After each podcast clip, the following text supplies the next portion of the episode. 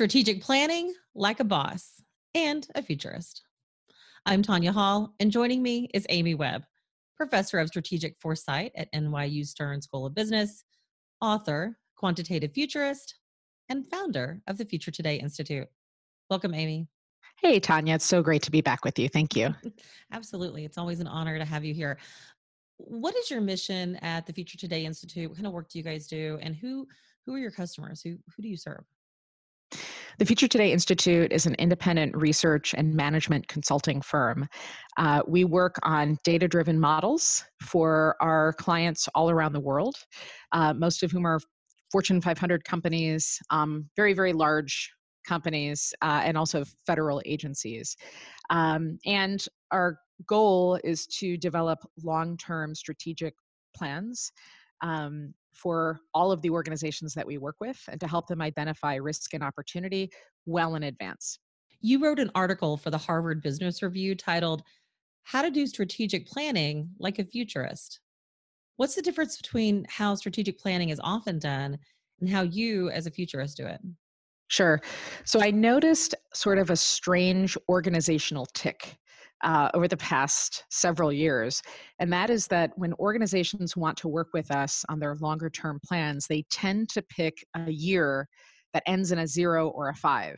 So they, they, ha- they have the title written in advance. So, you know, technology, trends, and strategy 2025, or, you know, fill in the blank company name, strategic plan 2030. Um, and I was curious to know why are they doing that? And then secondarily is there a is there a cost at sort of predetermining some date set in the future?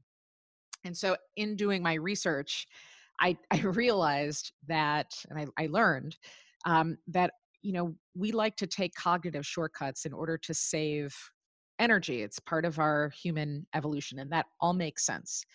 The challenge is that in picking a year that ends in a zero or a five, in my hunch is that if anybody who's listening to this has ever worked in corporate America, you know exactly what I'm talking about. Um, what that winds up doing is giving us a false sense of control over the future.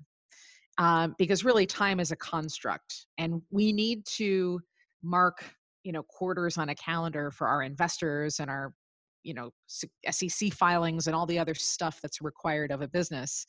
Um, however, it's not like R&D breakthroughs gets scheduled you know to meet your quarterly like a quarterly meeting or target. Um, and so what winds up happening at a, a lot of companies is that their long range plans are not about ideas or about risk or strategy they're financial in scope. And they're not actually long range at all. They tend to be in the two to three year range. And the reason that a lot of industries and a lot of companies keep getting disrupted is because what they're doing is thinking very short term, thinking that that's long range planning. And rather than focusing on all kinds of diverse risk and opportunity that may come from areas adjacent to their industry, they're instead only measuring the stuff that they know and the, the, the data that they can easily collect and that they can control um, and they're building their models using just that data. And on top of everything else, to wrap it up in a nice, neat little bow, they're doing this in years that end in zeros and fives. And so uh, once I sort of figured all of that out, I thought, you know, I probably should tell people that this is a terrible, terrible thing to be doing. Um, and as well, you know, as long as I'm doing that, I may as well explain that as a futurist, we don't use timelines because a timeline you know thinking in three year increments or five year increments would assume that we've already that we already know what the future is going to be and that we're just marking the stages to get there. But when we're thinking about the future of the future intersections of a business or a company or an industry and all of the areas of influence what we're really talking about is a lot of uncertainty. So while we can account for the data that we have access to today there's way too many vari- variables that, that the like the permutations that the math doesn't work. So it's way too many variables as you go farther into the future. So instead of using a timeline um, i've always used a time cone. And so in the present day we've got the most data we're ever going to have access to. The further out into the future that you go the cone that's kind of like at a point Trying to make a visual here and, and it's not working. Picture a V on its edge. Uh, the further out in time you go, the bigger that that angle becomes, and that represents uncertainty. And so, what that tells us is in the present, you know, we can make tactical decisions but those tactical decisions have to be made in service of whatever the strategy is for the organization. That's what most organizations are used to doing tactics and strategy, rinse and repeat every three years. If they do that and they don't have some bigger picture of uh, picture of what the vision for the organization is going to be, or how the entire industry or the whole system is going to evolve, then what winds up happening as they're cycling between tactics and strategy is that some other company comes out of left field and drags them into the future. And, you know, for most company, for many companies right now, the the organization that's really good at working the front and the back end of the cone simultaneously is Amazon. Truth. Business managers aren't always accomplished futurists okay? So what kind of brainstorming and environment analysis is needed to identify weak signals that could converge into trends and disruptions? Well i think the, the first and probably most important thing to do is to take a look at that time cone and adopt it uh, most of the organizations that we work actually all of the organizations that that i can think of that we've worked with um, are now using that system instead, and it has revolutionized how they do their planning.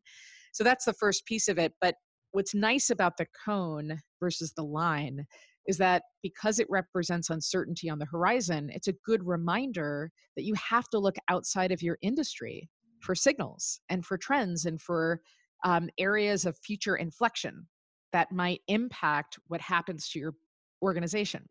So I mentioned Amazon a few seconds ago. I think a lot of people think of Amazon as Amazon.com, the place where you can buy socks, toilet paper, and apparently now houses. But Amazon is much bigger than that. Amazon Web Services, uh, you know, controls a lot of the flow of and storage of data. Um, Amazon's making peripherals, including glasses and smart speakers and earbuds and rings. I mean, they're doing all kinds of things. And if you start stitching together all of the different signals just emanating from that one company, you start to learn a lot about how you know a, a, company like amazon could disrupt smart farming in the future for example. Um, so you know or how uh, really interesting um, developments in computer vision uh, could totally disrupt the entire you know business operations of a law firm. I mean so so and and in adopting this sort of broader stance this broader way of looking for signals and mapping them against the time cone. The other thing that that does in addition to mitigating risk is it puts you in a position to turn risk into opportunity. I mean if you're the, if you're the organization that sees early enough where there's future inflection or where there's a future problem on the horizon for you that then you've got time. You've got time to turn that thing into an advantage and you become the one who's building the products or the services or you're making the investments or you're doing whatever it is um, that gives you the strategic advantage over everybody else. Cone planning is a great idea. So how do you convince c-level executives and board members that time cones should supplant timelines? Yeah so i think the biggest challenge is convincing senior executives that it is okay uh, to lean into uncertainty. You know, I always like to say that deep uncertainty warrants deep questions. And when we're talking about a future full of, you know, difficult, interesting, challenging technologies, we're in an unstable political environment. We have a lot of question marks around our economy in the United States and certainly the geo economy. There's a lot. There's a lot that no one CEO is ever going to be able to control for. So Uh, the logical part of us would dictate that if there's this much uncertainty and we still have a company to run and we have to make decisions, we got to have a different way forward. And so the different way forward is to start thinking about implications longer term. What's the downstream implications of making decisions of a company doing this? I was for, I was I was at the end of every year I make a giant list of all the M&A activity that I can find and then I look for for tr- patterns and trends. You know, what is all of this crazy weird m&a activity uh, start to signal about consolidation or changes in ecosystems. Like, what does that tell us? So, um, the good news is that it's possible to lean into uncertainty and to be more flexible in thinking about the future while having a decisive set of like exacting ideas and plans in the very near term.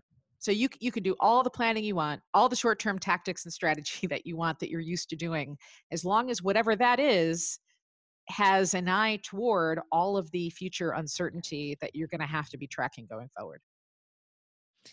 Amy Webb, professor of strategic foresight at NYU Stern School of Business, author, quantitative futurist, and founder of the Future Today Institute. Amy, it's always an honor having you as a guest. If somebody wants maybe wants to get a copy of your book, or maybe they want to find out more of the work that you do at uh, the Future Today Institute, how can they do that? Sure. So all of our research is open source and free, and it is available at futuretodayinstitute.com. We can learn more about who we are and what we do. Um, the article that we've been referencing is available on the Harvard Business Review website. So if you go to HBR and look up how to do strategic planning like a futurist, uh, you can download that and use it. Um, I'm uh, at Amy Webb on Twitter and just about every other social media. And uh, yeah, let's look forward to a good year. All right. Thanks again, Amy. We will we'll certainly do that and we love hearing from you. And if you guys want to find out more of my interviews, you can do that right here or go to tanyahall.net. Thanks for watching.